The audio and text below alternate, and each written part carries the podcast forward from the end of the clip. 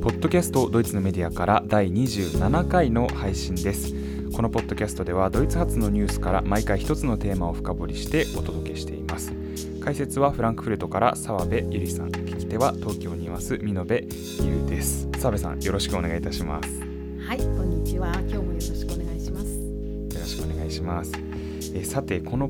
今回のエピソードが公開されるその頃にはですね、えドイツで連邦議会選挙いわゆるま総選挙だというふうに思いますけれどもで今回の第27回の配信に向けて、まあ、どんなテーマがいいかなというふうに澤部さんとご相談をした時にですねやはりこのタイミングですので、えー、もちろん今回の選挙が終わって結果が出てすぐにあの政権が変わるわけではないですけれどもこれは、えー、と前回澤部さんにも詳しく解説いただきましたけれども連立交渉というのがありますのでまだまだ、えー、メルケルさんがあの首相で居続ける期間というのはまだあるんですけれどもそれでもですねある、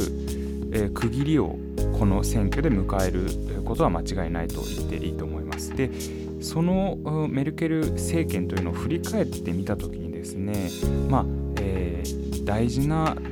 ドイツ国内のテーマというふうに、え、考えて所得格差というふうに、え、決まりました。ということで、え、最初はですねまずそのなぜ、え、所得格差を今取り上げるのかという理由についてというところから、伺いたいと思います。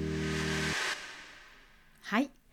えあの今美濃さんおっしゃったように、まあ、前回のねポートキャストでも私たちはその選挙戦についてお話ししましたけれども、うん、あのやはり選挙の直前になると、はい、いやまあドイツはこんなにたくさんの問題を抱えていたのかって思うぐらいね次々こう湧きだ湧き出てくるわけですよね問題が。はい、でやっぱり有権者にするとあのー、やはり今が一番政治家が自分たちの意見に耳を傾けてくれる時ですから、うん、まあ、前回ご紹介したテレビ番組などもですけれども、まあ、あちこちからいろんな批判だとか問題だとか疑問だとかが出てくるわけですね。であのー、これも前回おあのお話ししましたけれども有権者の一番の、あのー、関心というのは数字で、あのー、データを取ると気候変動なんですね。でそれ以外にでもコロナっていうのもコロナのまあ問題が続き、はい、そしてあとまだ軍事外交特にね NATO の在り方だとか EU の在り方への関心も高いですしさらに難民政策っていうふうにね、うん、まああのドイツ一国だけでは解決できないあの国際的な問題への関心ってやっぱり大きいんですね。ただ今回は今美濃さんおっしゃったようにメルケル政権が一応終わるということでじゃあ内政問題でねどんなあの問題を抱えているのかこれもやはり選挙前にはもう次々いろんな問題が出され持ち出されてきてかなりねあの日本とかぶるところはあると思うんですが例えば少子高齢化問題とかねそこから派生するあの介護の問題年金の問題あるいはあの専門職の人材不足とかねすごくドイツでは問題になっています。うん、それからあとデジタル化あれもあのドイツはヨーロッパの中でデジタル化に遅れを取ってるんですね。ですからあの、まあ、インフラが整ってない地方がまだあったりあるいは e ガバナンスとかねまだそんなにちゃんとあの機能していませんし、うん、教育場面でもデジタル化の遅れが言われています。それからあと犯罪のテーマっていうのもすごく大きくて特にイデオロギー犯罪あの極右極左あるいはイスラムテロもあれば反イスラムテロもあり、うん、反ユダヤ主義もありっていうふうにねそのそういう犯罪イデオロギーからの犯罪の件数って増えているんですねドイツは。そういうふうにねこうたくさん内政でも問題があるんですが今回あの美濃さんがご紹介くださったように取り扱いたいのは格差の問題です。でこれは、まあ、格差といってもねこういろんな何に焦点を当てるかでいろんな格差があって、はい、ドイツでよくテーマになる格差っていうのは例えば男女間の格差。これはあの所得の格差ですね男女間の、はい、あと世代格差。それから東西格差。これはかつての東ドイツと、うん、あの西ドイツの間の格差ですね。あと都市と地方の格差なんていうふうにねたくさんこういろんな格差ってあるんですがあの特に昨年のコロナ以降ものすごくね可視化されたというかあのすごく目についてきて、うんであの盛んにテーマになっているのが所得格差、つまり一言で言うとこれはドイツ市民の間の貧富の差のことです。でこれに今日は特化してお話ししたいと思います。でえっとまずね2つの点にあの分けてお話したいんですが最初にあのドイツの所得格差と貧困の現状についてご説明します。でその後であのこれに対して今ね選挙を前にして、まあ、どの各政党がまあかなり大きくこの扱っているテーマなんですねこの格差をどうするかっていう問題は。でまあ各政党がいろんなこう提案をしているわけで政策をね、まあ、提示しているそれを少しあの絞ってお話ししたいと思います。どんな政策が通られようとしているかということですね。であのこのね最初にちょっと申し上げておきたいのがあの所得格差の問題になるとこれね多分聞いてらっしゃる方はああ日本と同じだなって思われる部分が多いんじゃないかなと想像します。でただ私自身が日本の現状をちょっと知らないのでですから私はあくまでドイツの話をするっていうふうにご理解ください。であの日本とね似てるとか違うとかそういうご判断は聞いている方々にお任せしたいと思います。ドイツのまず、えー所得格差と貧困の現状についてお話しします。でねこのテーマについて語られる時によくこう命題として最初に上がってくるのがそもそもドイツに貧困というのはあるのだろうかっていう命題なんですね。でこれはあのドイツにはあのもうきちんとした社会保障制度があってこれが機能していますので原則的にね原則的にはですよあの衣食住って困らないはずなんですね。つまり生きるか死ぬかっていうようなあのそういう事態には誰も陥らないはずなんです。でこれもね以前のポッドキャストでお話ししたことがありますが失業した場合にはあの原則的には1年間あの失業保険からちゃんとした手当が出ます。でそれを超えてさらに失業し続けている場合つまりそういう人をね長期失業者って呼んでるんですがその人たちにはあのハルツフィアというねドイツ語で言うとハルツフィアあのハルツ4というもしくは失業手当2と呼ばれる方。これはあの保険から降りるものではなくて国が税金でね払う言ってみれば生活保護です。これが出ます。でそれ以外にも例えばあの就労就労が不可能な人たちがいますよね。病気があったりしあの障害があったりあるいはあの家族の中にね障害がある人がいてその介護で勤めに出られないっていう人、あるいはあの年金生活もう年金生活に入っていて、まあ、就労可能年齢を超えているにもかかわらずあの年金だけでは生活できない人うんこういう人たちには名称はねハルツフィアっていうのとは違うんですが基礎保障と呼ばれているこちらも生活保護です。これが出ます。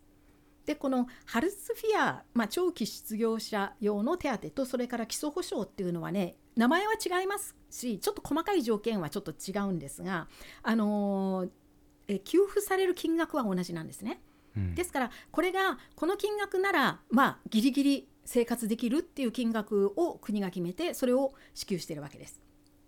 でこれがまあいくらかと言いますと,、えー、と今現在1人1人暮らしであれば月に446ユーロ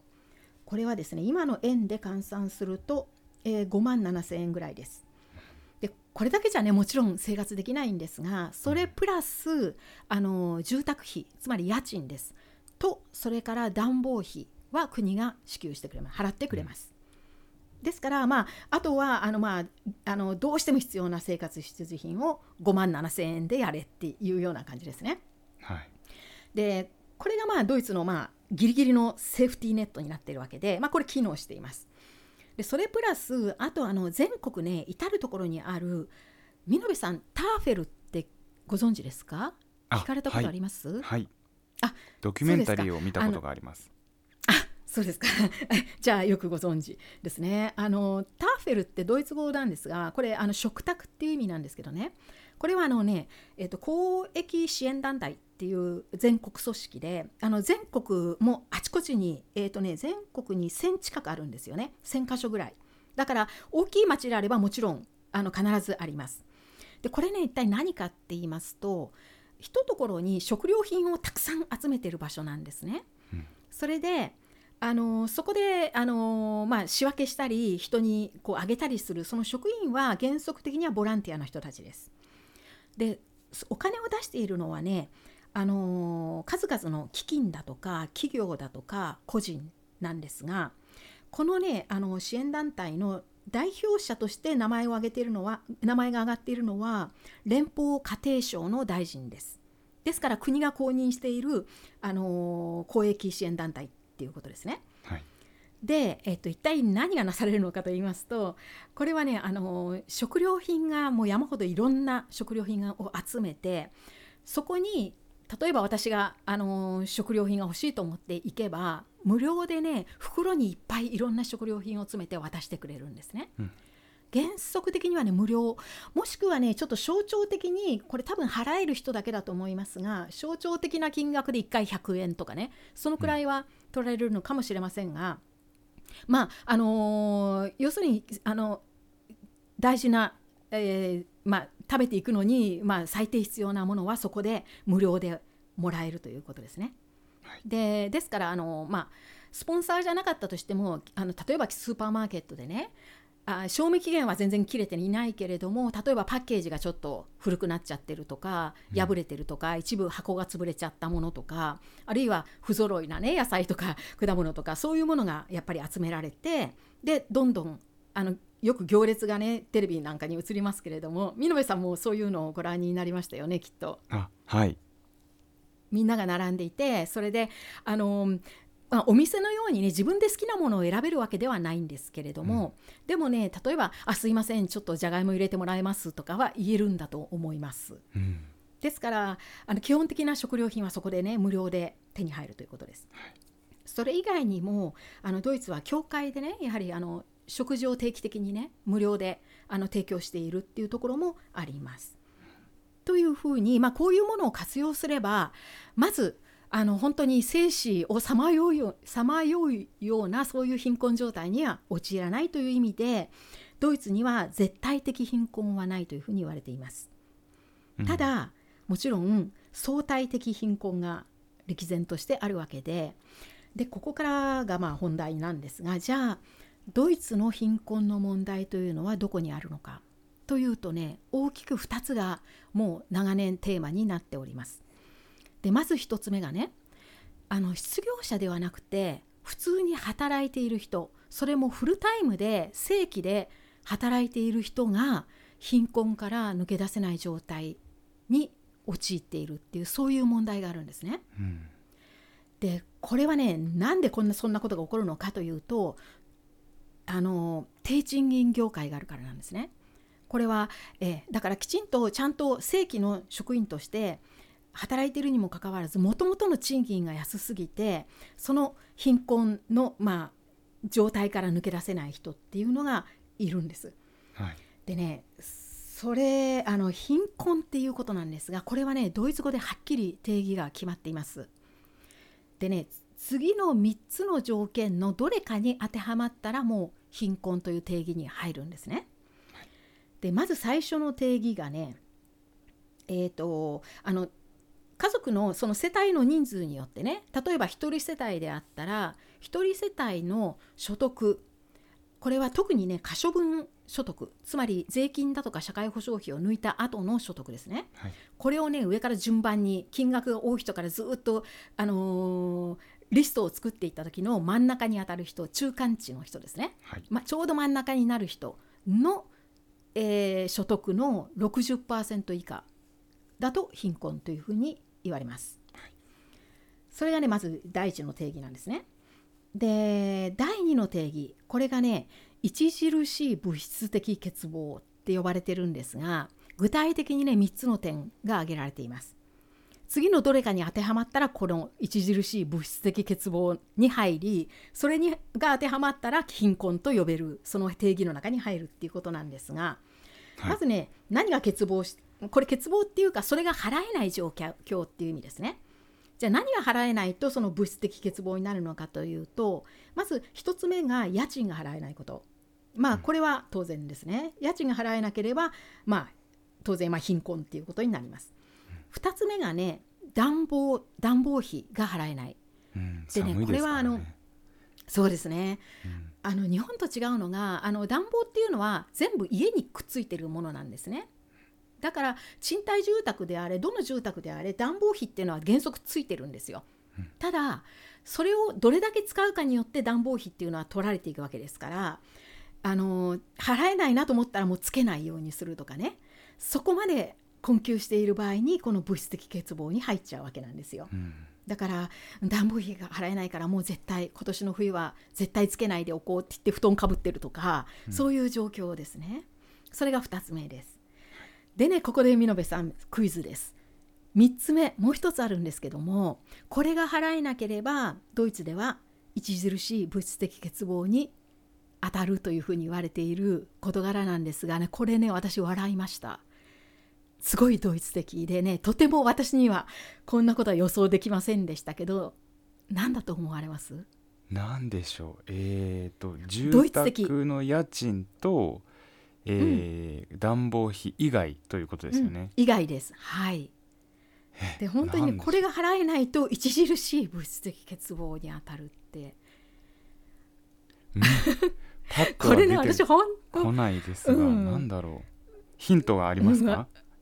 えーとねもう笑っちゃうとしか言いようがないっていうかこれは日本でこれは絶対出てきませんね。もういかにもドイツ的だしこれ言われてもね私全然ピンとこないんですよね。あのねまず美濃部さんも無理だと思います。ご存知聞いたことがなければねこれにこの答えに至れるとは思いませんね。あのねではあのいい潔く降伏しますので教えてください。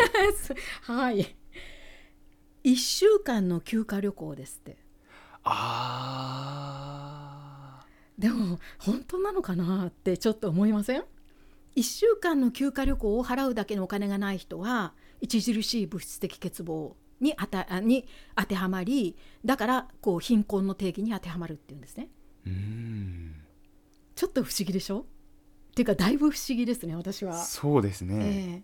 え。うん、だからまあね休暇が中心で休暇のために生きてるような人たちですからそうなのかなとも思いますけれども、まあここはあまりですから突っ込まないでください。私にはちょっと理解できないので、はい。でこれがね、まあ、2つ目の貧困の定義なんですね。でもう一つね貧困の定義というのがありましてこれに当たってもあのが適用してもやはり貧困って言われるのがこれもねちょっとややこしい言い方なんですけども世帯メンバーの中の就労可ね就労可能年齢年齢層にある家族のメンバーですね、はいの就労率が合わせて20%以下っていう言い方がされています。ではいこれねちょっとややこしい言い方なんですがどういうことかというと例えば大人が1人で暮らしている場合その人がフルタイムで働いていれば就労率は100%になるんですね。はいうん、これね時間的なことなんですよこの就労率っていうのは。ですから例えば大人が2人で生活している場合は、えー、と1人がフルタイムで働いていれば 50%2 人ともがそれぞれフルタイムで働いていれば合わせて100%っていうふうになるんだと思うんですね。うんでそれそういう数え方をした時にその世帯の中で全部合計しても20%以下しか働いていない場合は貧困に当たるっていうことなんですがなんかでもこれって億万長者だったらねもう働かなくてもいい人もいるでしょうしうんだからちょっとこの定義はなと思いましたけども、まあ、あのドイツの貧困の定義っていうのはこの3つの中のどれかが当てはまるともう貧困って言われるそうです。はいただ一番ね、まあ、あの大きい定義っていうのは1番目の定義で、まあ、あのその中間値の60%以下しか所得がない場合っていうことですね。で、えー、とそのドイツのねその貧困率じゃあ実際にこの貧困に当たる人が何パーセントいるのかと言いますと,、えーとね、今現在と今現在といってもこれは、えーとね、あ2019年の数字なんですが18.7%がこの定義にあこの貧困の定義に当てはまるそうです。うんでねこのまああの今このまあ18.7%の中にはもちろん失業している人も働けない人も生活保護を受けている人も入ってるわけですがまあ問題はそのフルタイムで働いている人の中にもこの中に入っちゃう人がいる結構な数でいるっていうふうに言われてるんですね。そうですねそれがドイツの貧困のすごく大きい一つ目の問題です。はいで2つ目にね大きい問題こっちの方がねもっと深刻だと言われているんですがそれはね子どもの貧困なんですね。うんっていうのはドイツのいあのドイツで貧困状況にある人間を世代別で見た場合に特に多いのはね未成年者なんですよ。つまり18歳未満の子どもの貧困率なんですね。うんでこの世代だけで言うとドイツのドイツの中で、えー、と20 20.5%が貧困家庭の子どもだというふうに言われています。つまり5人に1人以上の子どもが貧困なんですね。でねここでなんで子どもの貧困の方が大人の貧困よりも問題が大きいか深刻かっていうその理由なんですけどこれはねドイツでは子どもが貧困のスパイラルにはまって抜け出せなくなるからというふうに言われているんですね。うんということは子どもの場合はね衣食住がギリギリ足りていてもそれ以外のところでものすごく決定的に不足してしまうものがあると。で成長の過程でねとても大事なものが不足してしまうっていうふうに言われます。うんでそのねあの問題と子どもの貧困が問題視されている点を大きく2つ具体的にお話しすると1つ目がねあの子どもの成長の過程でとても大事な社会参加の体験ができなくなるっていうんですね。でこれねどういうことかと言いますとあるね、あのー子供のあの貧困のこ家庭の子供に食事を提供しているボランティア団体の責任者がねちょっとインタビューで言ってたことなんですけれども、うんえーとね、この人は次のように言ってました。幼児のうち、まあ、幼稚園の、まあ低があのーえーと下の方ですね、まあ、4歳ぐらいまで、っていうのは子供はね自分の家が貧乏であろうが生活保護を受けていようが親の愛情があってきちんとした家庭をが営まれている限りは成長に全くマイナスの影響はないっていうんですね。うんその貧困が何かその子の成長にマイナスに影響するっていうことはないと。はいただ子供がまあ、幼稚園の、ね、年長組になったりあるいは小学校に上がるぐらいからあのマイナスの影響が出てくるっていうんですがこれは、まあ、衣食住が足りていたとしてもですねうん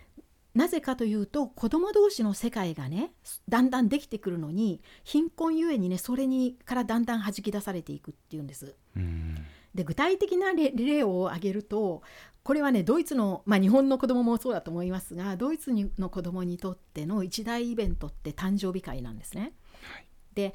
これはあの呼んだり呼ばれたりっていうのはもう幼稚園ぐらいからもう始めてでドイツ人ってもともと大人でも誕生日をすごく大事にするじゃないですか。はいだから子供の誕生日って言ったらねもう親がもうすごい準備して頑張るんですよ。うんでそういうことで呼んだり呼ばれたりっていうのが、まあ、すごく大きな体験になるわけですね子供にとって。ただ貧困家庭であの金銭的な余裕がないと招自分のうちの子供が招かれてもその相手の子供に対してこうプレゼントを持っていかなくちゃいけないとでそれが負担になる、あるいは呼ばれたら今度うちも呼び返さなくちゃいけない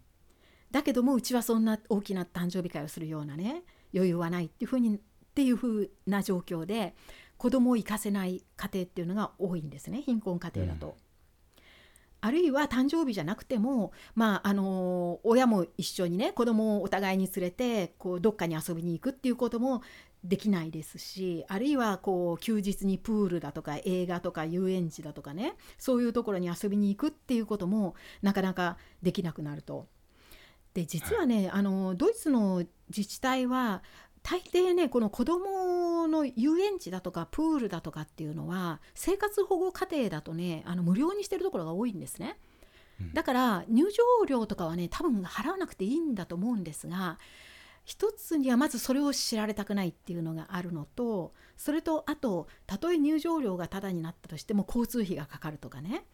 うんあるいは途中で何か飲み食いすればお金もかかるとかまあやっぱり余裕がない家庭だとこういう体験はなかなかさせられないと思うんですね。はい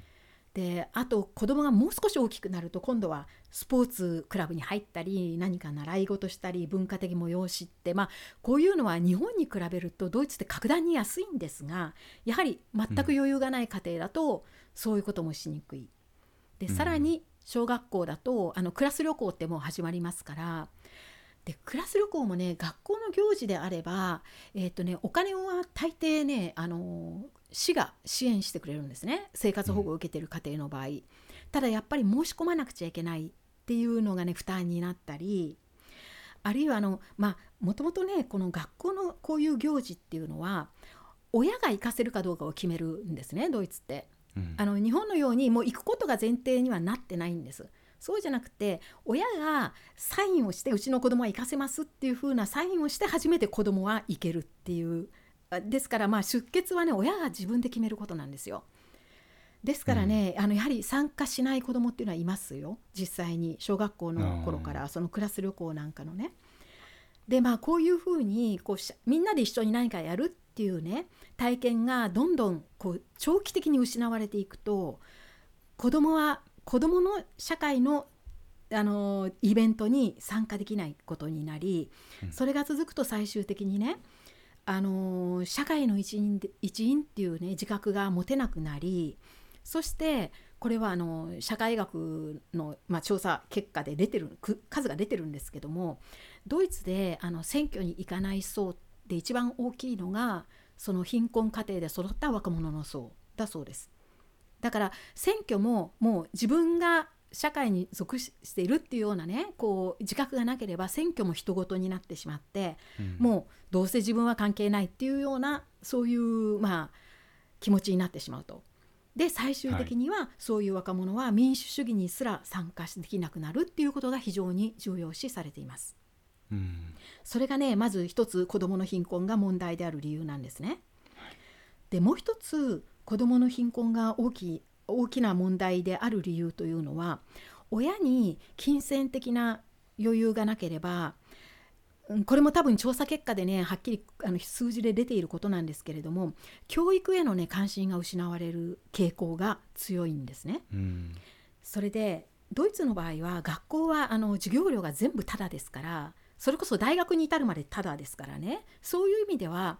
経済的に困窮している家庭でも行かせようと思えばいくらでも上の学校に行かせられるんですよね子供を。はいでもそのお金が実際にあるないとかあるいは子どもの学力とは全く関係のないところで親の方にこう余裕がないと子どもにとってねどれだけ教育が大切かっていうそういうことに対する理解がなくなるっていうんですね。うん、であのまあなるべくね義務教育はまあもちろんやるやるけれどもその後はもうなるべく早く何でもいいから仕事に就いてほしいっていうような親が親がそういうような気持ちでいると子どもの方も割とまあいい加減に考えて何でもいいやその辺にある仕事でっていうふうになったとしたらねこれはあの別にあの大学に行かなくちゃいけないとかそういうことではなくてあこの貧困のスパイラルから抜け出す一番いい策っていうのは教育なんですよ。でそれはまあどこの国でもそうだと思いますがでドイツの場合は職業教育がきちんと用意されているのにそれすらちゃんとやらないとやはりまともな仕事に就けずに結局貧困のスパイラルに子どもが陥るっていうことで、うん、これもねデータが数字があるんですがこれはね EU の中のデータなんですけれどもドイツでは親が義務教育止まりの家庭の子どもの場合60%以上その子ども自身が貧困ずっと貧困生活に陥る、えー、危険があるというふうに言われています。うん、ですからあのまあ貧困家庭の子どもの場合最初からね人生を切り開くチャンスが他の子どもと同じような形では与えられていないっていうそれがね問題視されているわけです。だからその子どもの貧困っていうのは格差の中でも特にね大きい選挙のテーマになっています。で次にねちょっとここで、あのー、いくつかねそのドイツの貧困と格差の状況についてね数字データがありますのでそれを簡単にご紹介したいと思うんですがこの数字のデータはね、えーと、連邦統計局もしくは連邦労働社会省のデータから取ったのでこれ公にね国が発表している数字です。はい、でまず1つ目にあの所得格差ドイツの所得格差が今どうなってるかっていうことなんですがこれはね過去20年間でますます開いてきているという数字の結果が出ています。うん、でそもそもね所得格差ってどうやって測るのかと言いますとこれはねあの、まあ、ご存知の方多いかもしれませんがジニ係数というね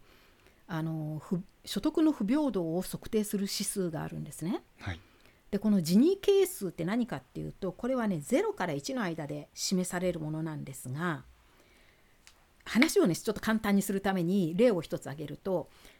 社会にね例えば構成メンバーとして100人人がいたとします。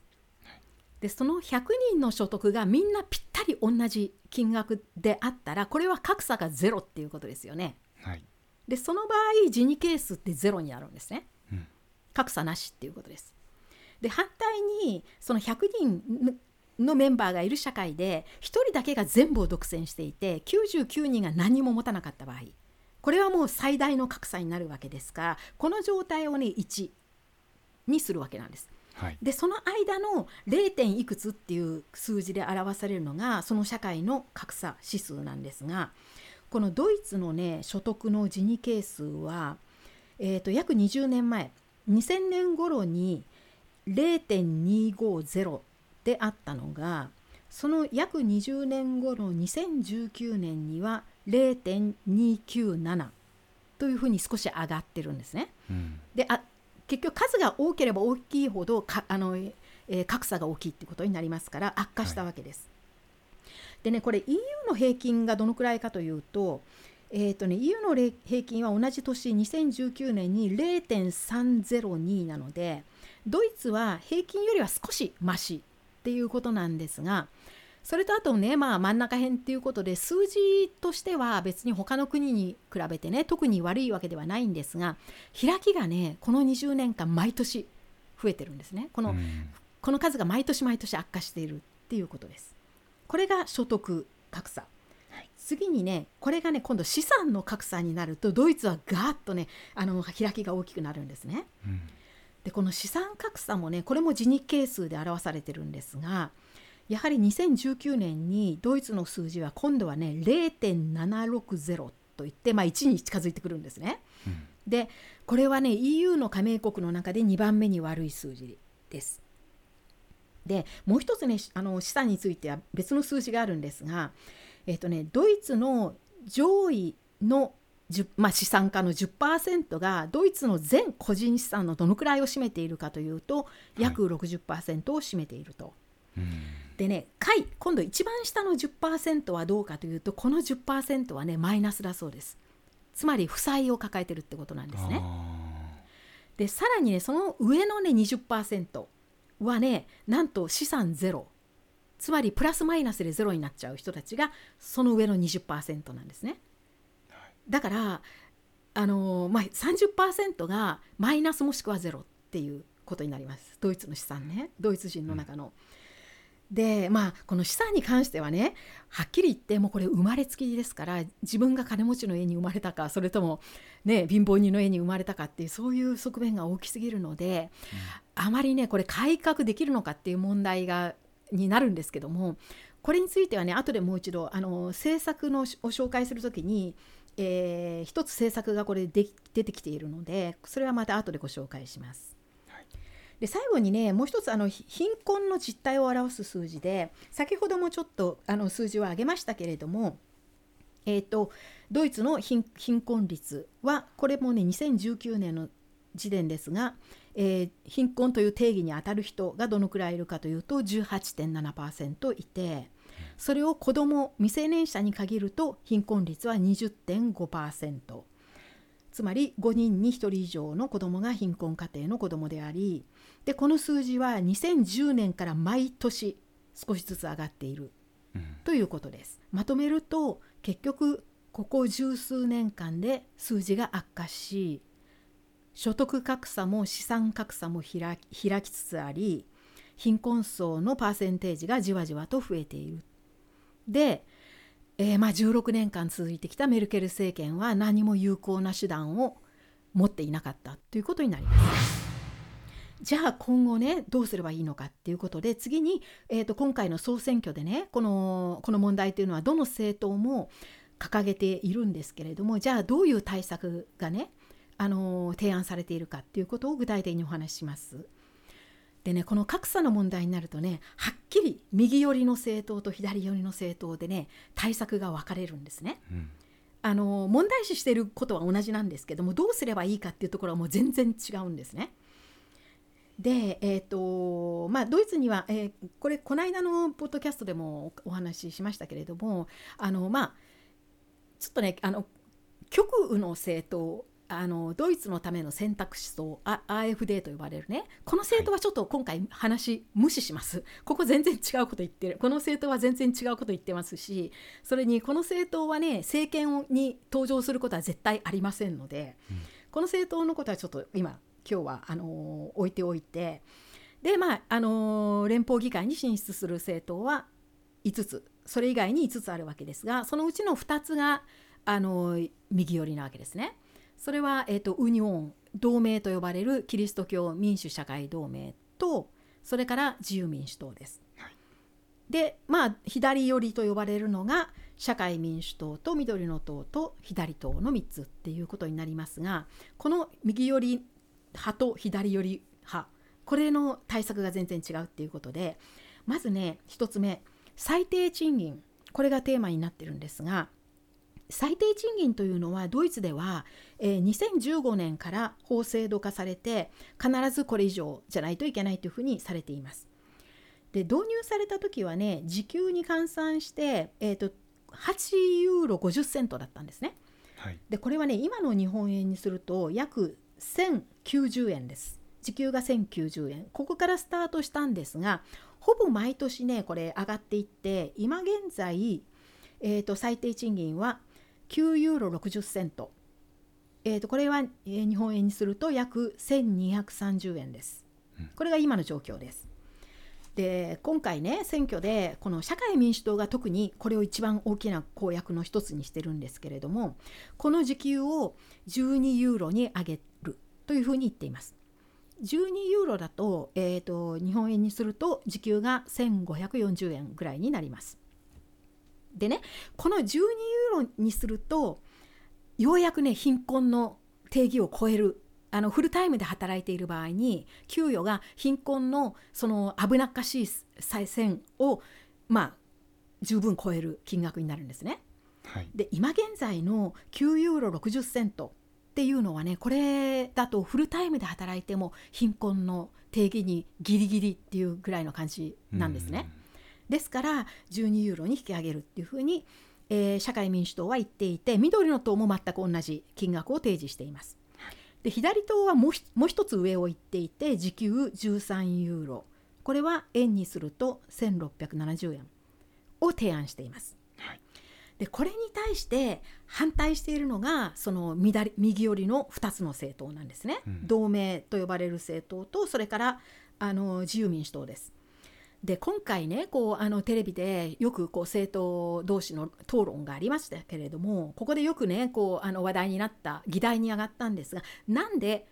最低賃金を引き上げることに反対しているのかっていうその理由なんですけれども、うん。この右寄りの2つの政党がなんで反対しているか。それはですね賃金というのはもともとドイツでは業界の給与体系で業界がそれぞれ決めていることであって政治が上から押し付けてはいけないっていうそういう考え方なんですね。うんでこの業界のね給与体系っていうのはこれ日本にないですよね。ですからね、私これいつもね説明するのに苦労しちゃうんですがこれドイツ語でタリーフと呼ばれるものなんですがあの昔あ前のポッドキャストで、えーとね、労働組合についてちょっとお話しした覚えがあるんですが、うんはいドイツでは業そうですよねあの業界ごとにね労働組合ができていてでさらに業界ごとにね雇用者連合もあるんですね。うんですからあのなんか給与体系をその業界の給与体系を決めるときには必ずその雇用者連合と労働組合が話し合って決めるわけなんです。うんそれでねこの業界の給与体系として、まあ、あの例えば最初にねまず未経験であの新卒で入ってきた人はいくらとかねそういうのが全部決まってるんですよね。はいでこれね別にこのその業界の会社がねみんなこの、あのー給与体系を適用しなくちゃいけないかとなるといういいけないかというとそうではなくて別にねこれを適用する必要はないんですがただねあの雇用者にとっても就労者にとってもやはりねこの給与体系をもあの適用している会社だとには安心感があるんですよね。うん、つまり労使で話し合っていろんなことを決めているそれをそのまま適用しているわけですから法的にも問題はないし一応ちゃんとねあの保証は受けられると全ての保証が受けられていて、うん、しかもこれこのタリーフっていう給与体系は定期的に見直されているわけですからそれで話し合いが決裂するとストライキになるわけですね労組の。うん、必ずこれはあのタリーフをめぐってのあのストライキが行われるわけですからですから就労者としてもまああのー、間違いなくこう昇給していくっていう保証があるようなもんでですからあの、まあ、これを適用した方が安心という面があってかなり多くの会社がこれを、えー、適用しています。大企業はみんなこういうタリフを全部適用していると思います。でねそういうふうに業界がちゃんと労使で話し合って決めていることに政治が口を出すべきではないっていうのがこの右寄りの政党の理屈なわけです。でこれとね完全に対立しているのが左党で左党はね最低賃金どころかその特に低賃金で有名な業界。これはねドイツでは介護業界とかあとあの飲食業界とか特にねあの食肉精肉ですね。精肉業界なんかがね、うん、すごく悪名高いというか低賃金なんですね。はい、低賃金っていうのは最低賃金をベースにしてる感じです。うん、でそういう業界にはねもっと国がもう無理やり介入して賃金を上げるべきだっていうふうに言ってるのが左党でですから全くこう右側の政党と左と左党というのは完全に決裂するわけなんですね。これが最低賃金の話です。でもう一つねあの政策で対立しているのが、えーと税制改革なんですがこれはねあのやっぱり左よりの3つの党社会民主党緑の党左党は細かいね違いはいろいろとありますけどまあ原則的に言ってることって大体同じで、はい、結局どういうふうに税金税制を変え変えたいかというと本当の高所得者の、えー、税率を引き上げて、うん、低所得者と中間所得層の税率は引き下げるっていうことを約束しています。でねこの税率を引き上げられる高所得者っていうのはね本当にかなりの高所得者で、えっとね、はっきり金額は言ってなかったと思いますが多分ね年収にすると円でね多分3000万円ぐらいじゃないかなと思います、2500万から3000万円ぐらいから税率を引き上げたいというふうに言ってるんですね。はい、これちょっと政党によってねあの少し数字は違うんですけれどもそれとあとねあの今ない税金を税制を導入しようとしていてそれはね資産税っていう税金なんですが、うん、これドイツではね昔あったんですが今あのもう中断して今はこういう税金ってないんですね。これあの日本でいう固定資産税とはちょっと違うんであの土地だけではなくてね資産全部にあのかける税金なんですよ、はい、それをね新たに導入しようとしています。左側の政党の3つがね揃って。でこれはあのまあ、土地だけではなくて土地建物だけではなくて預金から有価証券保険金それにねあの贅沢品ですねヨットだとか絵画だとか宝石だとかそういう資産に対してねあの個人資産に対して年率いくらであの税金をかけようとしているわけなんです。でこれはねでも該当する人は本当にねドイツでは数パーセントの富裕層本当の富裕層だっていうふうには言われていますけどもこれに対してはねやっぱりあのあの右側の政党だけじゃなくてねもうあちこちからすごく批判が出ておりまして、うん、一番抵抗しているのがねあの中小の事業主特にねあの一族経営をしている事業主っていうのは、うん、あの全部財産を自分たちので持ってるわけじゃないですか。でそれを元手に商売しているわけで例えばブドウ山を持っているとかあの農地を持っているとかね畜産やってるとかそういうのがね全部資産に計上されてしまうとやっぱりかなりの金額になるわけですからその辺はねちょっと計算の仕方がどうなってるのか私知らないんですがそういう恐れからねかなり抵抗しています。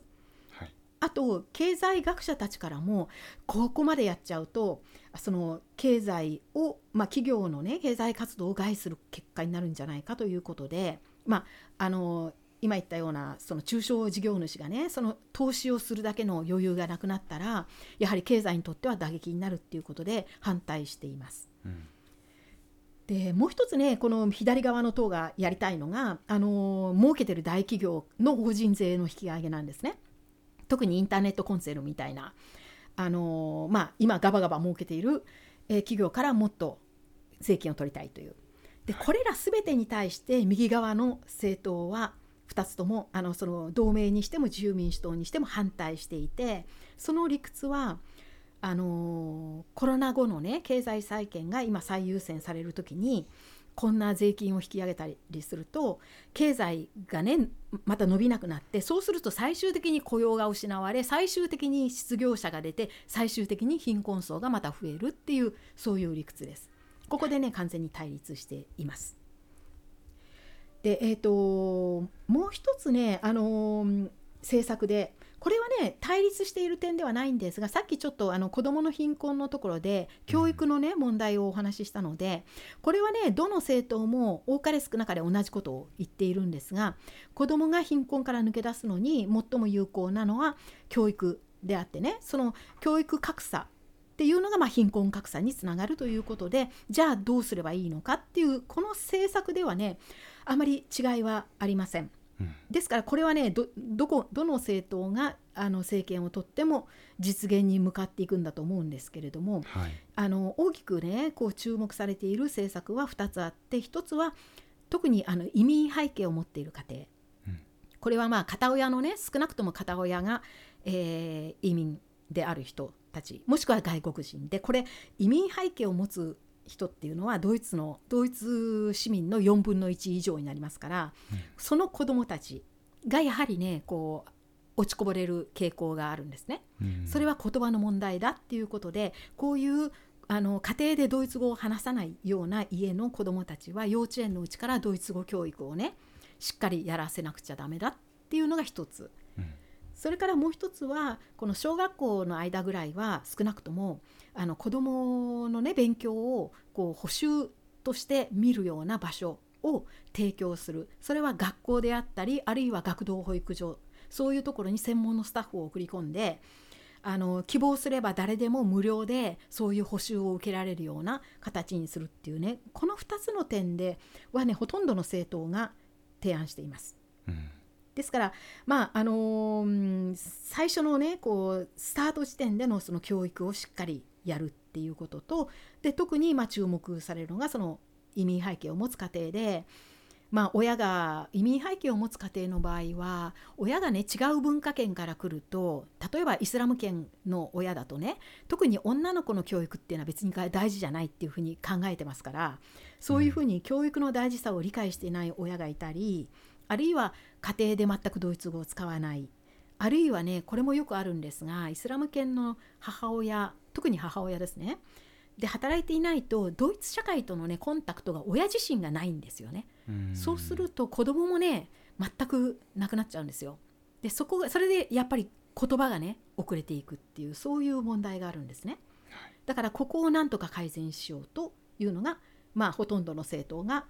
提案している点ですまあ、その他にもね年金改革とか失業手当の改革とかあの児童手当のような、まあ、育児補助制度をねもっと改善しようとかそういう案はいろいろと出ておりますが、まあ、以上が大体今政治家がやろうとしていることなんですね。以上はね大体あの政治で今何がまあ、現状とそれから政治がどういうふうに改善しようかとするべくすべく動いているかというお話だったんですが、はい、この先ほども言いましたよ冒頭でお話ししました通りあのコロナのコロナが発生して以来はっきりこう格差がね可視化されてきたためにこの問題って選挙にかかわらずかなりねもうクローズアップされてきてるんですねこのところ。それで政治家とは全く関係なく学者の世界でもねこれってしょっちゅう話題になるんですよ。で新聞にもねよくこう論説が出ます。でその中からねじゃあ学者から見てどうしてねドイツに格差がなくならないのか逆に開きつつあるのかっていうねその要因をねあのどうか学者がどう考えているのかっていうのをいくつかねちょっと取り出してみました、はい、これを最後にご紹介したいと思います。ななんでドイツの格差はなくならないのか。でまずね1つ目はねこれはねちょっと私には短絡的に思えるんですが、えーとね、ドイツ社会にははっきり勝ち組と負け組があるけれども政治家の大多数はね勝ち組家庭で生まれているっていう説なんですね。うんでこれねなんかデータとして数字が上がっているんですがあの今の連邦議会議員の82%が学士号を取得しているそうです。うんでこの82%っていう数字はねやっぱり世の中全般でいくとやっぱり全然多いんですね。はいっていうのは今ドイツの国民全体で学士号を持っている人の率って18%と言われています。だから勝ち組家庭家庭で生まれた人たちが政治家になっているから現実からねちょっと遠ざかっちゃうんだっていうような説ですね一つ目が。それからねもう一つドイツ社会にもう階層がもうできつつあって高所得者層中間層低所得者層というのができているけれどもこれがね徐々に分裂して生活をし始めてるっていうんですね。うんでこれはね完全にあのアメリカとかフランスではもうとっくに起こっていることなんですがドイツでもその傾向がどんどん増えてきているっていうことでこれはあのやはり低所得者層があの住む場所っていうのがまあひ一つできてしまうと大都会の中にできてしまうとそこにはね、うんもう他の社会層の人が全然出入りしないと。そうすると学校もねやはりレベルが下がっていったり特にここに移民背景の人たちも含まれてくるとその文化圏自体がその、えーコミュニティを作っちゃってね閉鎖的なコミュニティになるとまあ悪く言うと月頭化するっていうことです。うんでこれはねもうあのドイツは絶対これ避けようとしているんですが実際にはこう大きな都会ではあのベルリンとかねケルンとかが有名なんですがあの、まあ、こういうところができちゃってきているんですね。でそれの何が悪いかというとやはりこう混じり合わないからいろんな社会層の人はね混じり合うべきなんですよ。それが混じり合わないと影響し合えずにであのお互いに無知なまま互いについて無知なままで特に貧困家庭の子どもが外からね別の社会層の人からの影響を受けて刺激を受けて自分もああなりたいとか自分もああいうふうあの学校に行きたいとかねそういう変わるチャンスをねみすみす逃すことになるっていうふうに言われています。はいだからこの月頭化というのはねもう最悪のパターンなんですね。でそれがドイツにもつできつつあるんじゃないかということです。でね一番面白かったの私にとって一番面白かったのは次ので次の3つ目なんですがえっ、とねドイツにもこういうふうに社会層ってもはっきりできているにもかかわらずなぜかドイツにはいまだにドイツというのは均等な中間層から成り立っている差別のない社会この金銭的な意味でね差別が少ない社会だという幻想がね長くはびこっているっていうんですね。うんでだからあの政治がねこうあのそれその時々の事実のデータでをちゃんときちんと出してそれをもとに討論するっていうことを怠ってきたっていうんですよ。うんつまり平等幻想みたいなのがね未だに強くて例えばアメリカとかイギリスではもうそんな幻想はとっくになくってねだからこそ常にこう政治の場面で討論が続けられてきたっていうんですね。それがねドイツにはあのコロナでようやく出てきたぐらいでこれまでねあまりにも少なくってでそもそも政治がねなんか平等であることにこだわりすぎてきてね格差の現実をちゃんと直視していないからそれでねコロナ対策でも失敗したっていうふうに言う社会学者たちがいます。うんでこれがねコロナとどういう関係があるのかと言いますとこれは後からまあ事実のデータとして出てきたことなんですがやはりあの低所得者層の中に感染者が多いんですね。はいこれは理由はなぜかというとまず居住空間が狭くって狭いところに大勢で住んでるから感染しやすい。はい。あと衛生状態がまあもう少し上の社会層よりも悪いと。うん。それとあとね情報弱者であることが多いんですね低所得者層の場合。だからあのテレビのニュースみを見たりしないし新聞読んだりしないしインターネットもねあの使わなかったりしてだから世の中で何が起こってるかちゃんと把握していないだからいろんなこう警報が出てもそれに習わないとかね。うん。そういうことがあったのにこれをドイツ政府はそのそういう本来ならそういう低所得者層にまずターゲットをあの当ててそれで